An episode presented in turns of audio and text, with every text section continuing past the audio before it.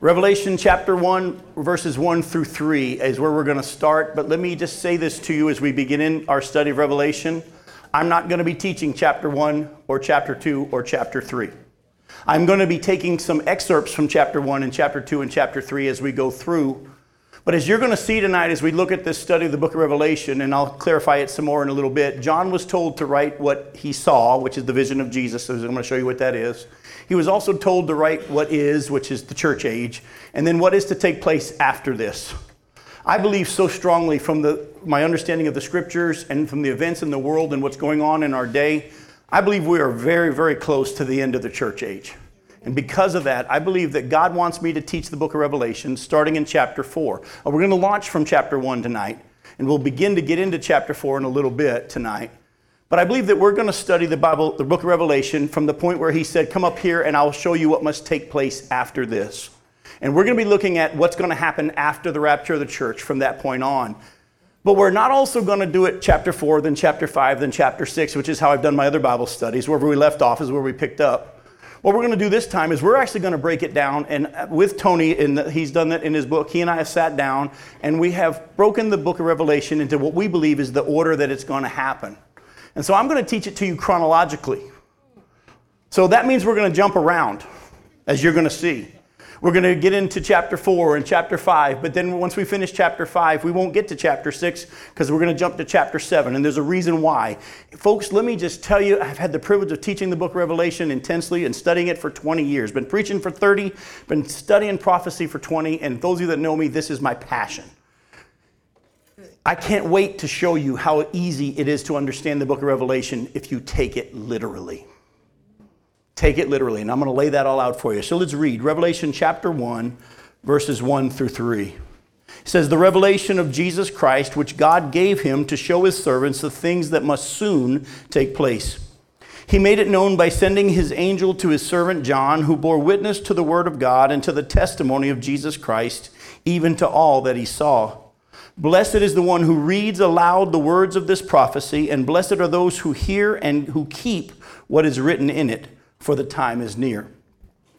John wrote this book while he was in prison on the Isle of Patmos in uh, AD 96 under the, the Emperor Domitian's rule. Now, for those of you that want to really get into the introduction of a book and all the background and all that stuff, go to my website, if you go to just www.justapreacherministries.org, you will find on there, you'll find Bible studies. Click on Bible studies, then click on Revelation 2009. For those of you that were here when I taught on Revelation back in 2009, we spent 32 hours on the book of Revelation from chapter 1 all the way through in order. You want introductory stuff? Go there. It'll all be there. But what I want to do tonight is just explain that Jesus is the one who appeared to John on the island of Patmos and John wrote down what Jesus said he was to write down. It's interesting, as you'll see later on in our study as we get there, it'll be many, many weeks down the road, that there's a point where he sees some things and he starts to write down what he sees, and God won't let him write down those things. What we have recorded is what Jesus had told him to record. And so when we say, Who wrote the book of Revelation? it's kind of a trick question. John put it on paper, but Jesus wrote it. This is the revelation of Jesus Christ, which God gave John to what? Look closely what it says. John, Jesus' purpose in revealing these things to John was to show who? According to Revelation chapter 1, verse 1. His servants, the things that must soon take place. We're going to get to that in just a second. Look closely what he says. Jesus told John these things in AD 96, and John was to write the things down that Jesus told him to write down so that his servants would know what must soon take place. His servants, as you're going to see as we get into this study, includes two groups the church and the tribulation saints. This message of the book of Revelation is for us who are alive at this time, we call the age of grace. And again, I'll clarify a lot of these things some more as we go into tonight. But also, it's for the tribulation saints, those who are going to come to faith during that seven year period of what the Bible calls Jacob's trouble that's going about to come on the earth very, very soon. But look closely at the word must in verse 1. The revelation of Jesus Christ, which God gave him to show his servants the things that must take place. What word do we usually get caught up on, though? We get caught up on the soon, don't we? I'm coming back to the word soon in a little bit. Hang on to the word soon. But because the word soon has thrown so many people for a loop, because they said, well, wait a minute, it's been 2,000 years almost since this was written.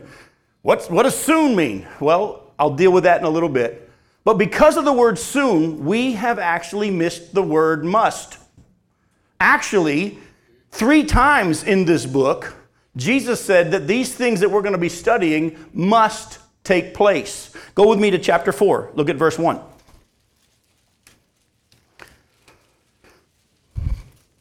After this, John says, I looked, and behold, a door standing open in heaven, and the first voice which I had heard speaking to me like a trumpet said, Come up here, and I will show you what, what's that next word? Must, Must take place after this. Go to Revelation 22, and look at verse 6. At the end of all this, at the end of this book that Jesus had given John to write down, in verse 6, and it says, And he said to me, These words are trustworthy and true, and the Lord, the God of the spirits of the prophets, has sent his angel to show his servants what, what? Must, and there's that word soon again, take place. Folks, I want you to understand, for too long, people have said that the book of Revelation is just apocalyptic writing. And what they mean by that is, is it's just symbolic words that just pretty much say that we're going to win in the end. I want you to hear from my mouth if Jesus said this, these things must take place, is this symbolic or is it literal? literal. It's literal. And I'm going to show you actually tonight that God's word has symbolic language. There's lots of symbolic language in the Bible, but I found that just about every time I can find that God's word used symbolic language, the scripture then clarified what the symbolism represented. Let me give you some examples. In, go, in Revelation chapter 1, look at verses 12 through 16 and then verse 20. In Revelation chapter 1, starting in verse 12, it says, Then I, John says, Then I turned to see the voice that was speaking to me, and on turning I saw seven golden lampstands, and in the midst of the lampstands, one like a son of man, clothed with a long robe and with a golden sash around his chest. The hairs of his head were white like wool, like snow. His eyes were like a flame of fire. His feet were like burnished bronze, refined in a furnace. And his voice was like the roar of many waters.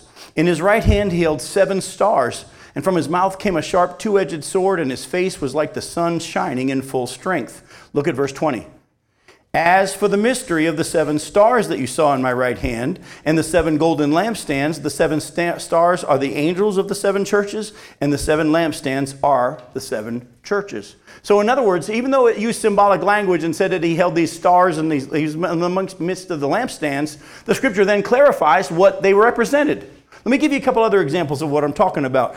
Go to 1 Corinthians chapter 10.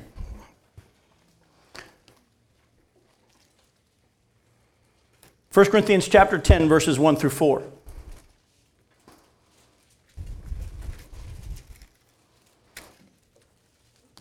Paul says, For I don't want you to be unaware, brothers, that our fathers were all under the cloud and all passed through the sea. This is talking about the nation of Israel coming out of Egypt and they were under the cloud and passed through the sea, and they were all baptized into Moses in the cloud and in the sea, and all are all sorry, and all ate from the same spiritual food, and all drank the same spiritual drink, for they drank from the spiritual rock that followed them, and the rock was who? Remember how that time in the wilderness when they were thirsty and God provided water from the rock?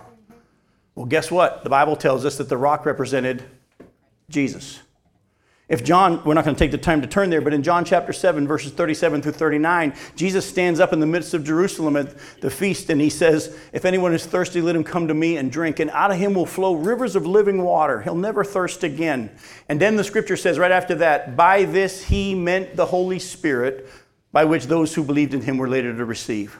So when Jesus said, Out of you are going to flow rivers of living water, the scripture then explained that means the Holy Spirit. Do you see what I'm saying? All the way through scripture. I could take more time and, and, and just kind of beat this into your brains, but I don't think you need it. I can tell on your faces, you're probably with me here. Ezekiel 37 talks about the valley of dry bones and how Ezekiel was told to prophesy to these bones and they miraculously came back to life and then he was told to breathe breath into them. And then Jesus said, to him, he said, These bones are the house of Israel. Again, it clarifies what the symbolic language talked about.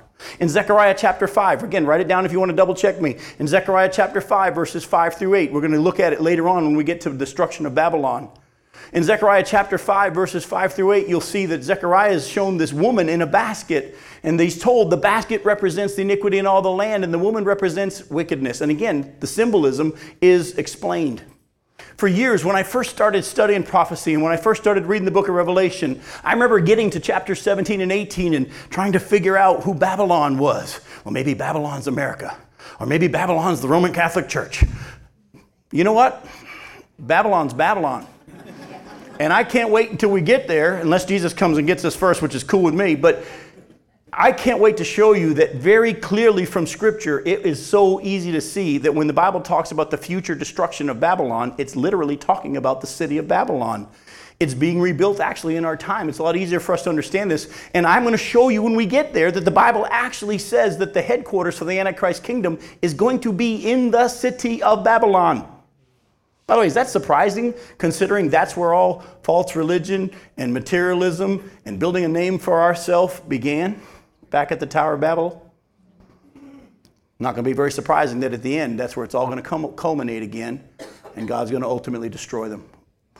So, as we do this study, I want you to understand if Jesus said these things must take place, and the, you, if you study the scripture literally, this passage, this whole book is going to come alive.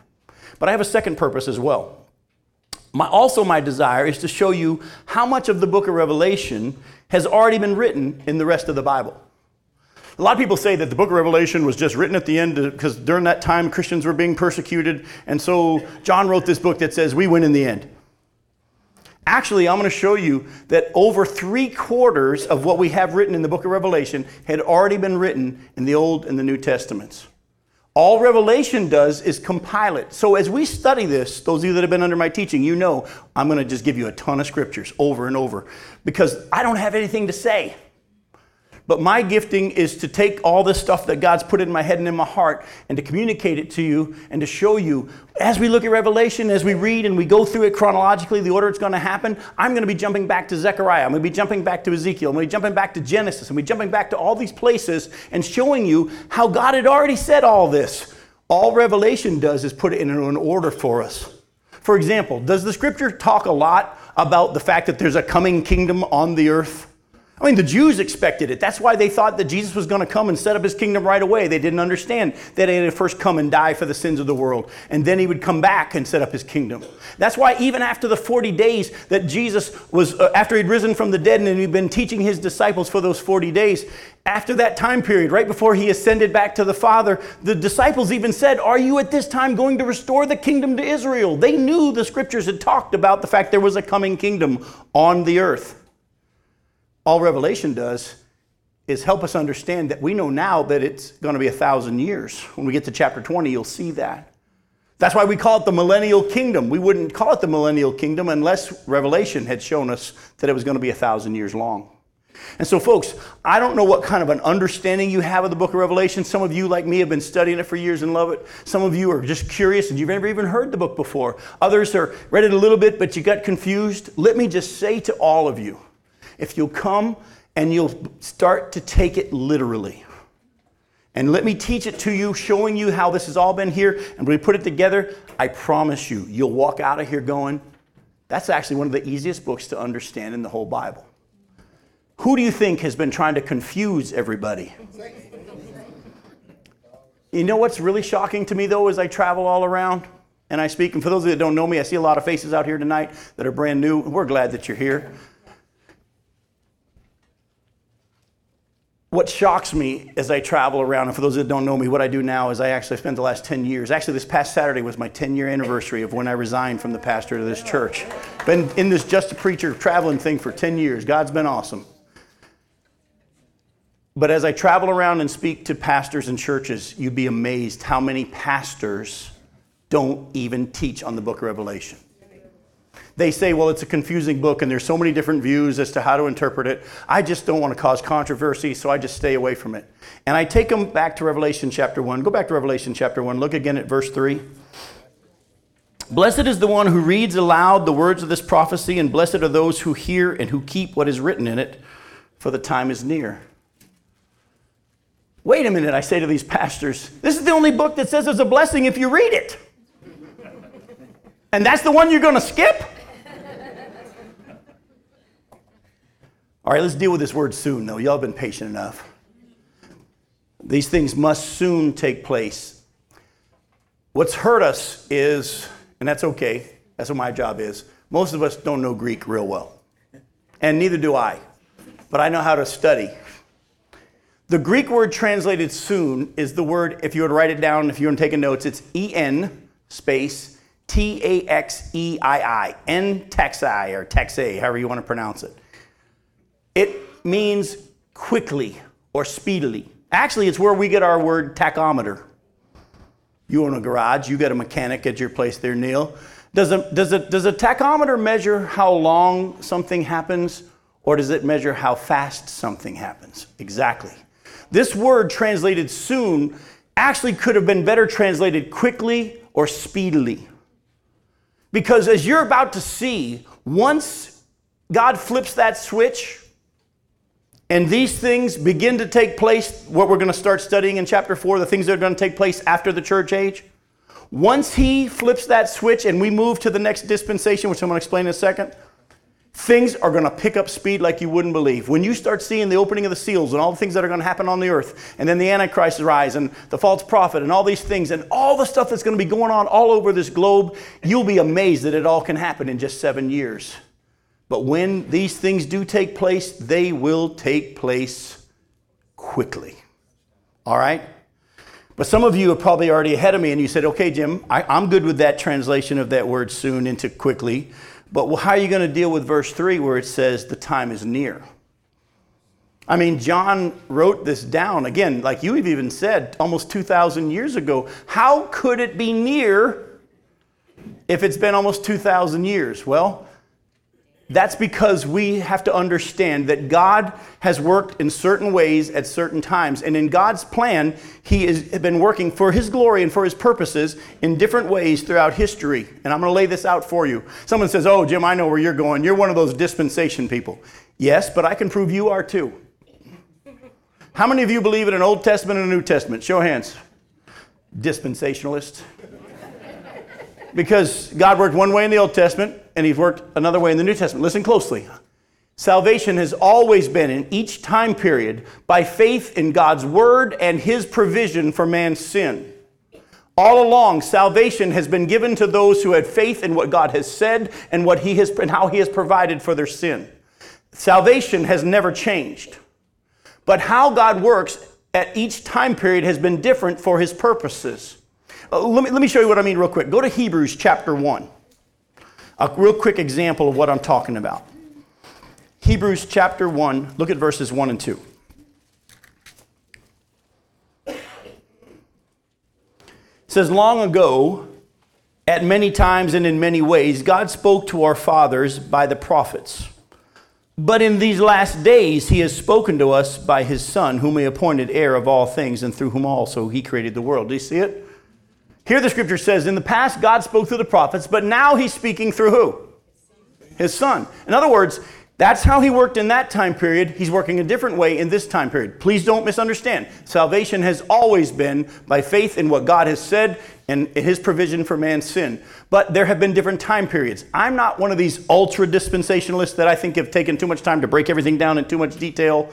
There are some people that even take the message to the churches and they say the message to the church at Ephesus represents the early church until this day, and then this message to this church represents 1640 to 1790. You know, I think that they've taken that too far.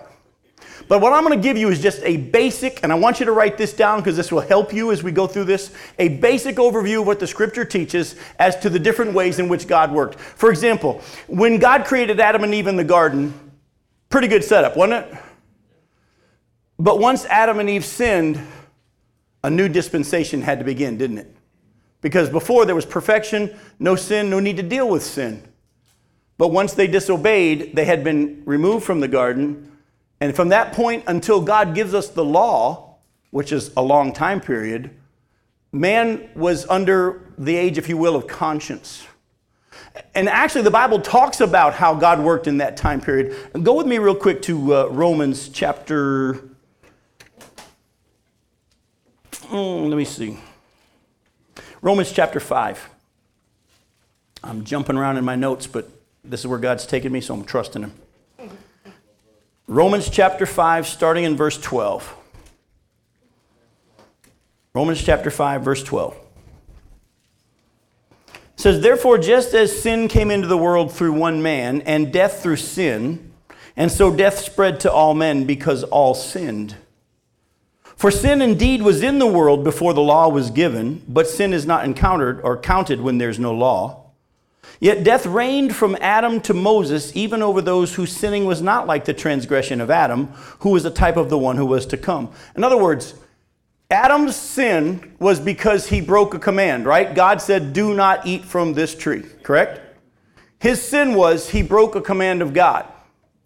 From the time of Adam all the way until when God gives him the law through Moses, were there any commands to break?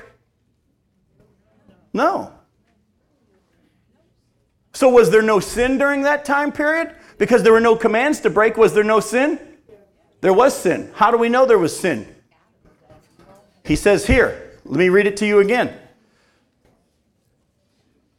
Verse 14 Yet death reigned from Adam to Moses, even over those whose sinning was not like the transgression of Adam. How do we know that there was still sin in the world from the time of Adam till Moses? People died. The soul that sins, it shall die. And God was showing during that time period that even though they weren't breaking commands, they were still sinning because people died. Then we know that God sends Moses and he gives Moses and the nation of Israel the law. What's the purpose of the law, by the way? To show us our sin. The law didn't make you sin. The law is like an MRI. If you got cancer, the uh, MRI machine doesn't give you cancer. The only purpose for the MRI is to show whether or not you have claustrophobia. okay, maybe not. But the, the purpose of the MRI is to show you what? Reveal to you the cancer that's there. It doesn't give it to you, it just magnifies it and reveals it to you. The law, and again, if you want to write this down and look at it later on, chapter 3 of Romans, verses 19 through 20, it said that the law and the prophets had, had testified to, uh, to this grace that we have now during the time of the, the, law. In other words, law was added, sorry, sorry 19 through 20 talks about how uh, actually, uh, well, let me just read it to you, be faster than doing that. Romans chapter 3, verses 19 through 20. Now we know whatever the law says, it speaks to those who are under the law, so that every mouth may be stopped and the whole world may be held accountable to God. For by the works of the law, no human being will be justified in his sight, since through the law comes what? The knowledge of sin. So in the garden, God worked one way. From the time of Adam until the time of Moses, he worked another way. From the time of Moses until the time of the church age, there was the time of law. Again, the law's purpose was just to show people their sin. Actually, there's a verse in Romans chapter 5, verse 20 that may surprise you. It says the law was added so that people would sin more. If you ask most people today, does God want people to sin less or sin more? What would they say? He wants people to sin less. Wrong. He wants people to sin more. Why? Because one sin will send you to hell right? One sin will separate you from God. So, does it matter if you sin a ton or no? The Bible actually says if you're able to, James chapter 2, verse 10, if you're able to keep the whole law yet stumble at just one point, you're guilty as if you broke it all. God sent the law so that you would realize you got a problem. Problem is, most people in the world today don't think they're that bad before God.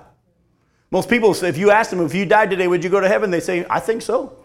I'm a pretty good person. I've only done a few things. I haven't done a whole lot. They don't realize their condition. The law came to reveal you got a problem. The purpose of the law was to reveal sin. God said the law was added so that the trespass would increase. Why? God wants you to know the problem. He wants you to know you got this cancer. And the purpose of the law was to reveal your sin. Why? Because once you tried, anybody tried to keep the law? Has anybody tried? I have.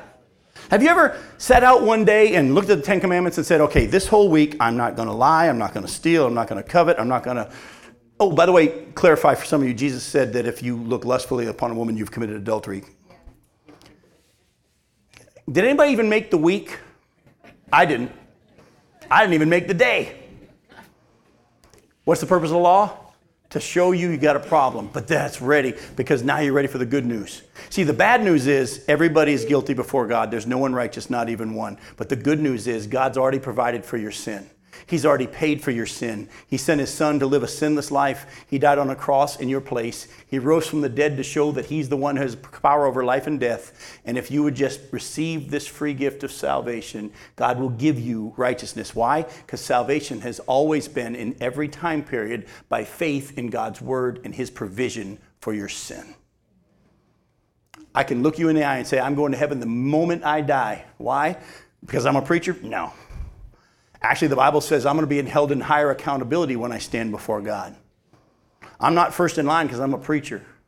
I might be last in line, but I can guarantee I'm going to heaven because of Jesus.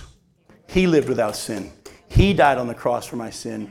He rose from the dead, and I believe it, and He gave me eternal life. Amen. Folks, I hope everybody here knows Him. But listen, there was the time of the grace, uh, sorry, the time of, of, of the garden. Then there was the time from Adam until the law came. Then there was the time period that God worked during the time of law. And at the end of that time period, Jesus came on the scene and he's telling us about this church age, this time of grace. Now, we'll get into it more later on in our study, but the Bible also says the reason why he's saving us Gentiles during this church age is to make Israel jealous because he's not done with Israel. I got to just tell you something real quick that happened this week.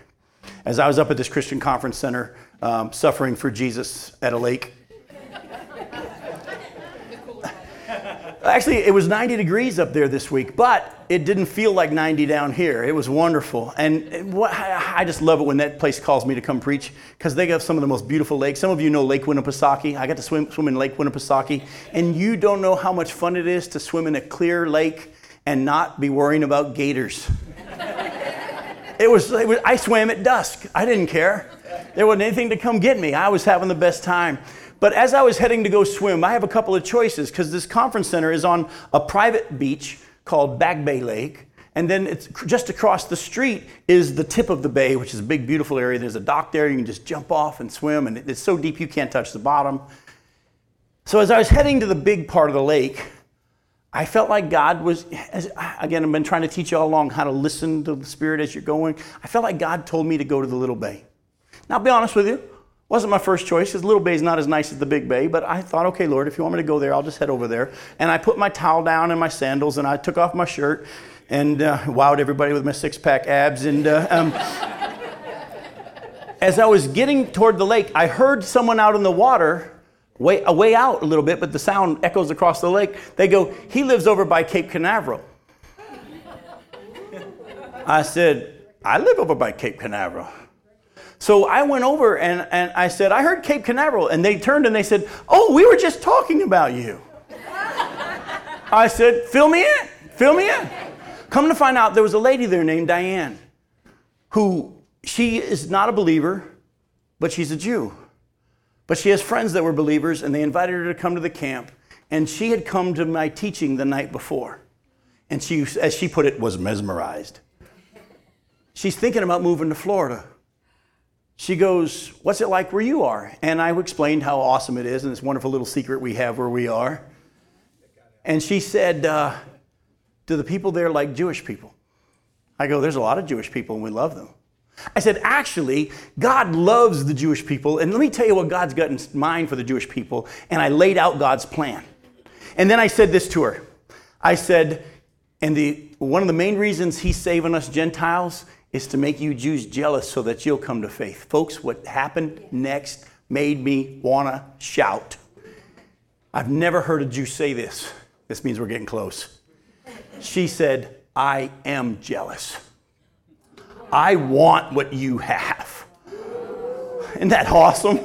To hear a Jew say, I am jealous? And I had the chance to share the gospel with her and explain to her that she was still trying to intellectually accept it. I gave her some Old Testament passages that pointed to Jesus, and we're going to leave her to God. But I heard a Jew say, I am jealous. Get your jumping shoes on, folks.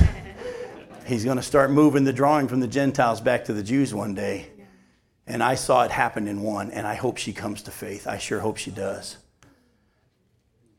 There after this age of grace, this church age, remember there was the garden, time from Adam to Moses, the law from Moses until Jesus, from Jesus until the rapture is what we call the church age or the age of grace. What's next? Does anybody know? Tribulation. chapter 4 of Revelation. That's why we're studying this. When the scripture says the time is near, what he's saying is the next time period is what you're to write down about here, John. It's the next thing. The rapture can occur at any moment.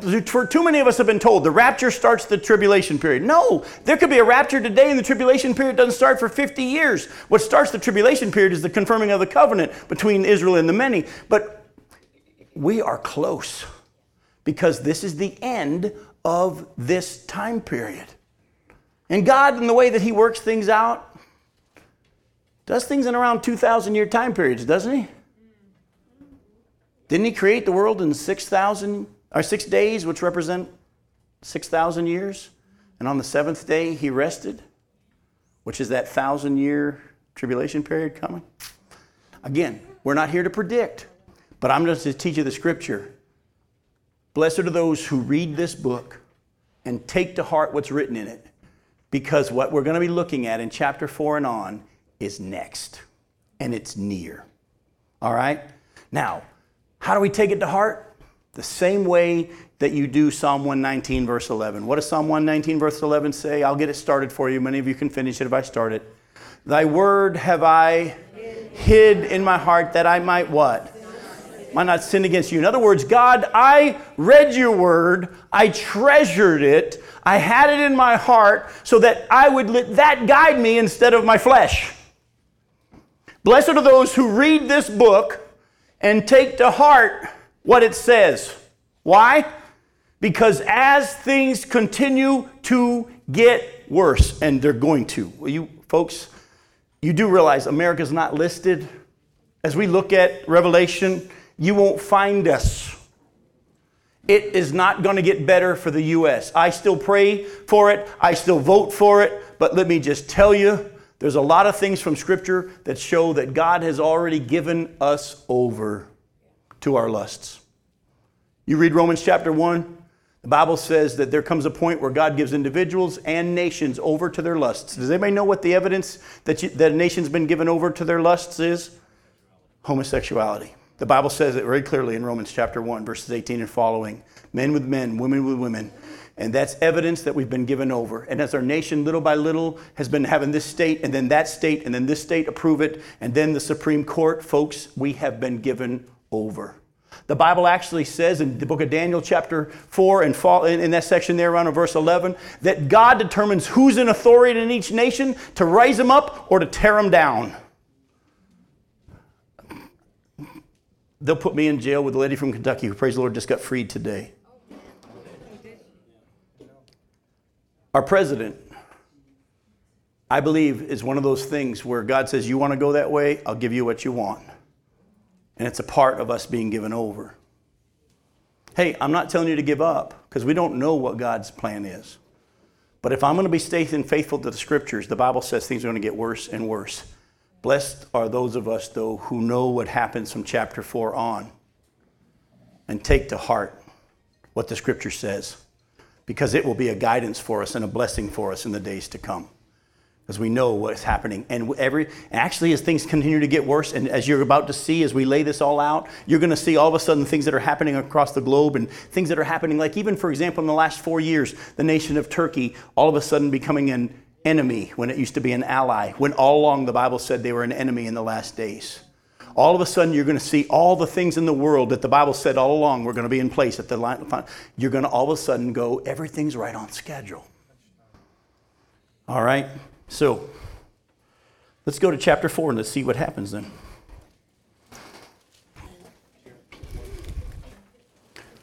Revelation chapter 4. Some of you that are new saying, Is he ever going to get to chapter 4? My answer is, I don't know either. And we'll, we'll jump all over. Revelation chapter 4, verses 1 through, we'll stop in verse 4. After this, I looked, and behold, a door standing open in heaven. And the first voice which I had heard speaking to me like a trumpet said, Come up here, and I'll show you what must take place after this. At once I was in the Spirit. And behold, a throne stood in heaven with one seated on the throne, and he who sat there had the appearance of jasper and carnelian, and around the throne was a rainbow that had the appearance of an emerald. Around the throne were 24 thrones, and seated on the thrones were 24 elders, clothed in white garments with golden crowns on their heads. Now, in this section here, John, who, if we were to take back a look at chapter 1, while he was on the earth there on the island of Patmos, he heard a voice like a trumpet, and he turned around, and who did he see? He saw Jesus. And if you don't know that, go back and read chapter 1, it'll catch you up. He turns around and he sees Jesus. Remember the flaming, flaming sword out of his mouth, had in his hand the seven stars and the seven lampstands, but he was standing amongst them and all. And now, after he was, he was told, well, go to Revelation chapter 1, verse 19, and look at what he was told to write. He says, Write therefore the things that you have seen, those that are, and those that are to take place after this. John's told to write down three different things. What he has seen, he writes down in chapter 1 of what he saw on the vision of Jesus. In chapters 2 and 3, in the messages to the churches, he writes what is. This is the church age.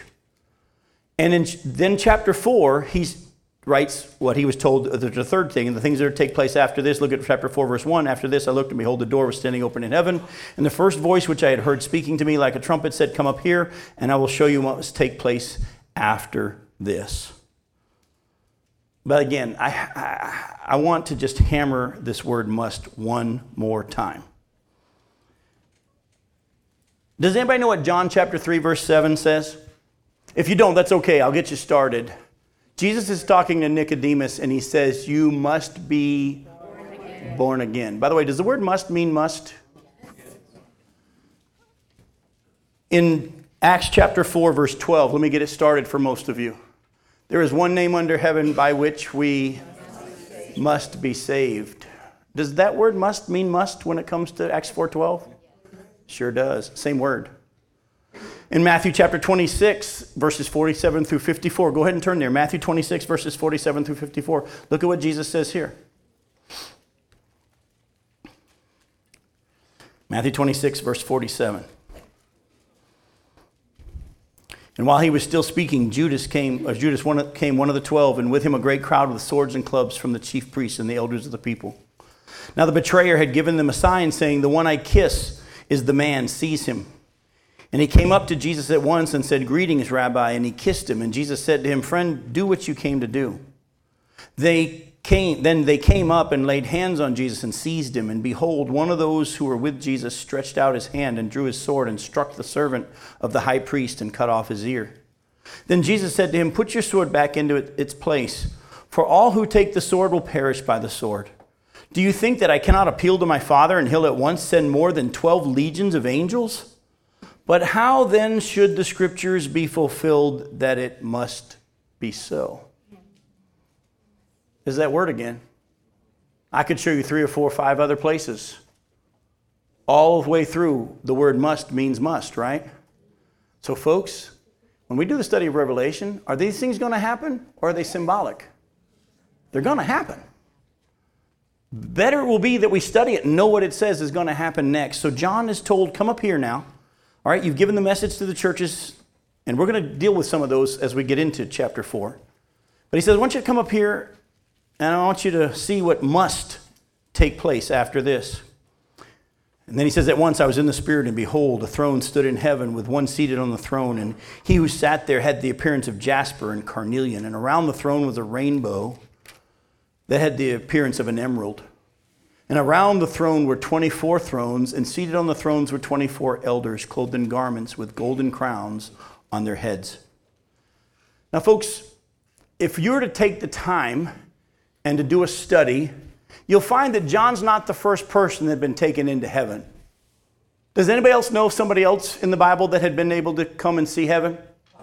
Paul had. But now, what did Paul say? He said, I wasn't allowed to write about what I saw. But there were two other people that we have recorded that got to see heaven and were able to write about it. Does anybody know who they are? Isaiah in chapter 6, he saw the throne of God.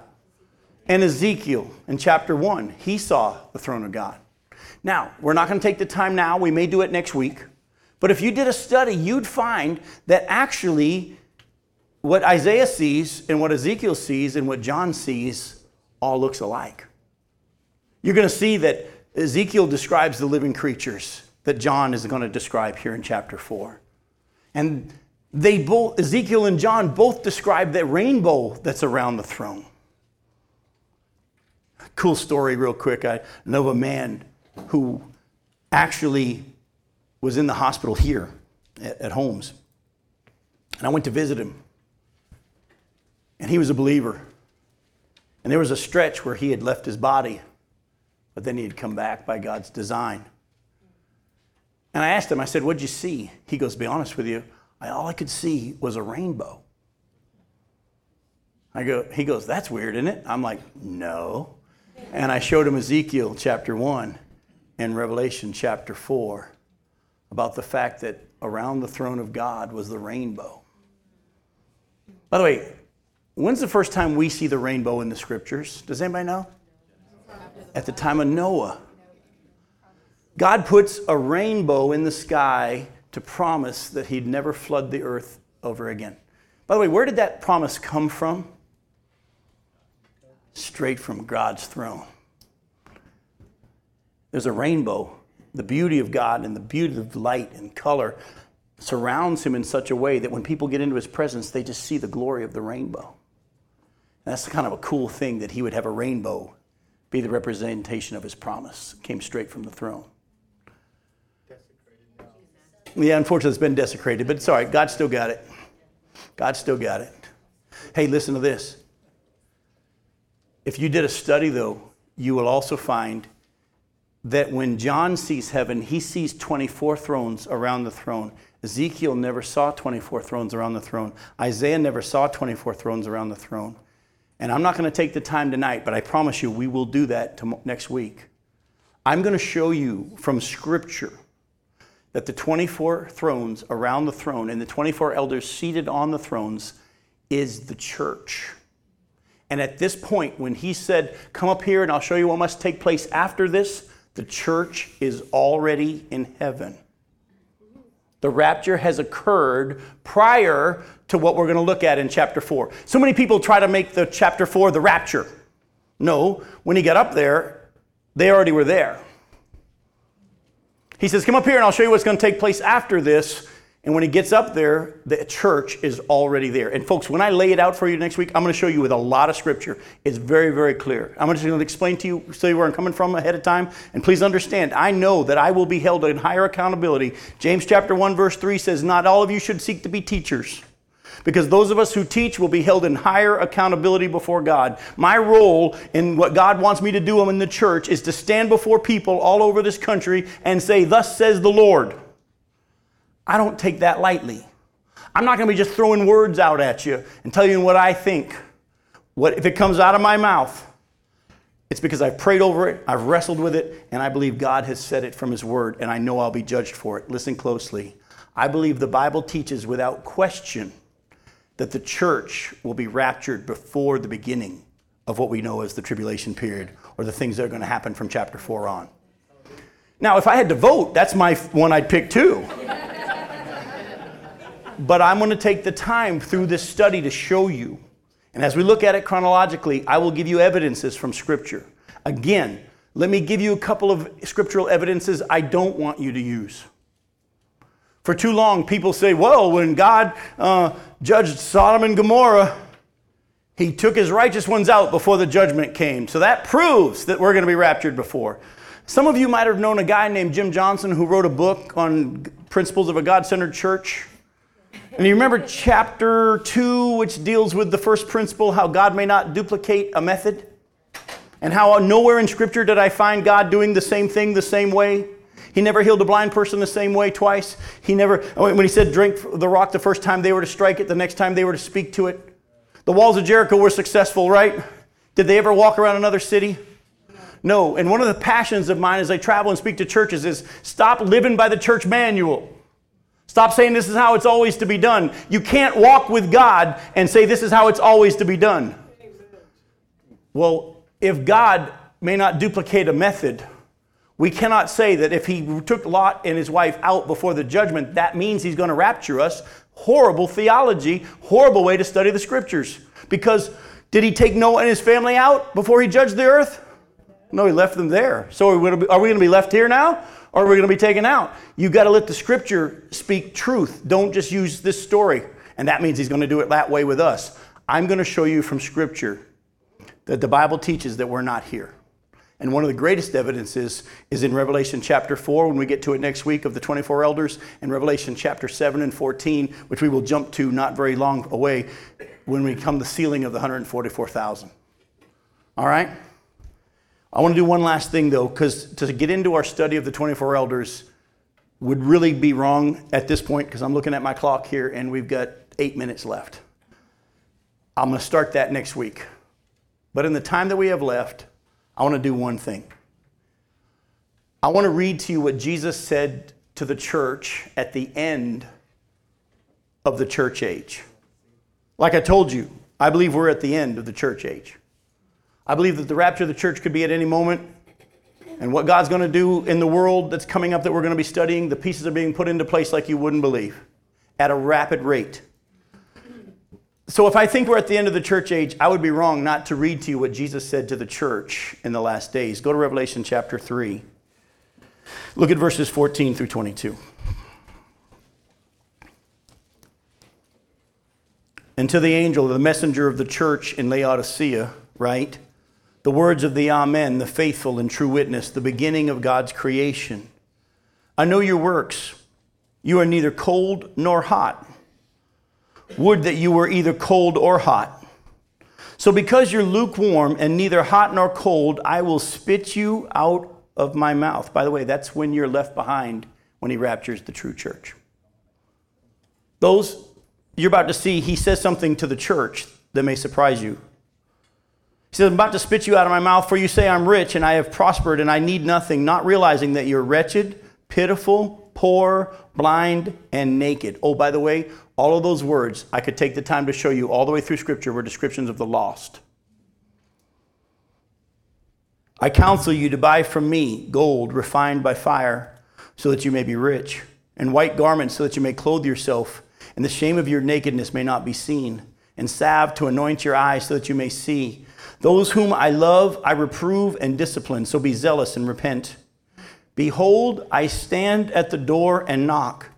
If anyone hears my voice and opens the door, I will come into him and eat with him and he with me. The one who conquers, I will grant him to sit with me on my throne. Does that sound familiar? Well, we'll get to that next week.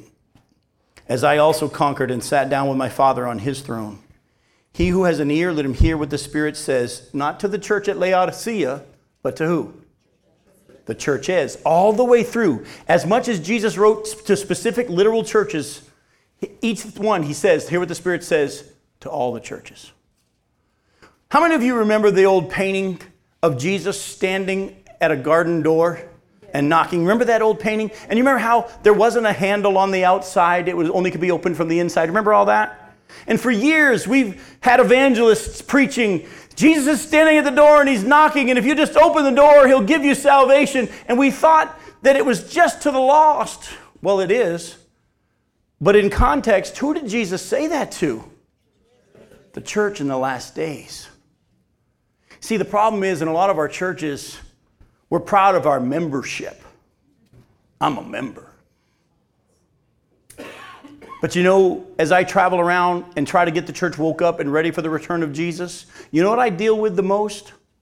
I deal with conflict, dissension, envy, jealousy, factions, strife, backbiting, gossip. By the way, I hate to tell you this, but I need to tell you this. The Bible says in Galatians chapter 5, verse 19 and following, that the acts of the flesh are obvious dissension, faction, envy, strife, backbiting. It even lists orgies. And it says, Those who live like this will not inherit the kingdom of God. Paul even said in, Rome, in 1 Corinthians chapter 11, when he's dealing with all the conflict in the church in, in Corinth, he goes, I hear there's some divisions among you in your church, and, and I'm not surprised. Because there have to be divisions to find, to find out which of you really have the Spirit. It's time that we woke up to the fact that the Bible says that those who live like this, call them church members all you want, they're not Christians. The evidence, the Bible says that those of us who have the Spirit, in the rest of that chapter 5 of Galatians, verse 22, but the fruit or the evidence of the Spirit is love and joy and peace and patience, kindness, gentleness. Not jockeying for position, not trying to get your way in the business meeting, but living a life that says God's God and I'm just going to do what He has for me to do. I'm going to love people and I'm going to let God take care of the people that need to be taken care of. I'm going to live the life that I have and let Him live through me. And folks, let me just say to you, as I show you what's going to come, and as I get us ready for the fact that He's going to gather His church and take us to be with Him, there'll be many that are left behind because they were proud of their membership or the fact they prayed a prayer one day, or the fact that they were baptized, but there was never any evidence of Jesus sealing the deal. Let me take you to one passage of scripture that I want you to see, because I don't want you to take my word for it. Go to John chapter 2. Look at verses 23 and 24. John chapter 2, verse 23. Now, when he, meaning Jesus, was in Jerusalem at the Passover feast, many believed in his name when they saw the signs that he was doing. Listen closely. But Jesus, on his part, did not entrust himself to them because he knew all people, and he needed no one to bear witness about man, for he himself knew what was in man. In other words, here's some people that saw the miracles, they believed. Jesus said, It's not real faith. Doesn't the parable of the soil say the seed fell on the rocky soil, sprung up, sure looked good, but then trouble came and it went away because they weren't really saved? Seed fell on the thorny soil, sprung up, sure fooled a lot of people, but cares of this life and the deceitfulness of wealth choked it. And they went away because they had no root. Folks, listen to me. It is not my desire to scare you.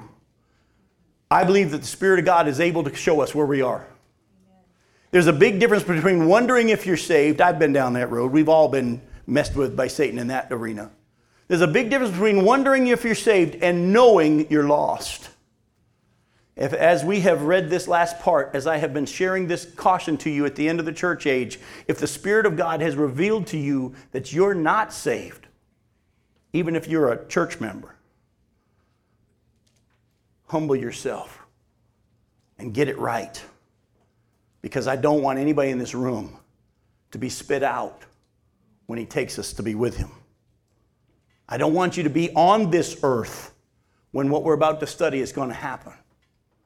Wait do you see? You don't want to be here. And so, folks, let me just say this to you. If you need to get right with God, don't put it off. You don't have to even go talk to the preacher. You can talk to God yourself, and He'll respond. Let me challenge you. If you have settled that issue and say, you know, I wasn't saved, but now I am because you gave your life to Christ. I want you to go to whatever church you go to and you go tell the leadership and you say, hey, I want to be baptized. I've had that happen in my family. My wife's father did that here in this church at 48 years old. And let me just tell you, the change in his life was amazing. Even though he had grown up in this church, had been a deacon, had been chairman of deacons, there came a point at 48 years old that the Lord by himself got a hold of him and said, You don't know me. Yeah, you prayed a prayer when you were four, but you never have known me. You know, the Bible actually says in 2 Corinthians 13 5 to examine yourself to see whether or not you're in the faith. Is Jesus in you? Folks, I can look you in the eye and say, I'm going to heaven when I die. You know why? Not just because I believed, but also because He's confirmed it by giving me His Spirit. And that's a wonderful place. 1 John chapter 5 verse 13 says, "I write these things to you who believe in the name of the Son of God that you may know that you have eternal life." Again, not here to make anybody nervous, because I believe God's able to show you where you stand. But if you walk out of here tonight knowing that God has told you you're not saved, please don't put it off. The spitting out is going to happen soon. And if it doesn't happen between now and next week, I'll see you on Tuesday. Thanks for coming.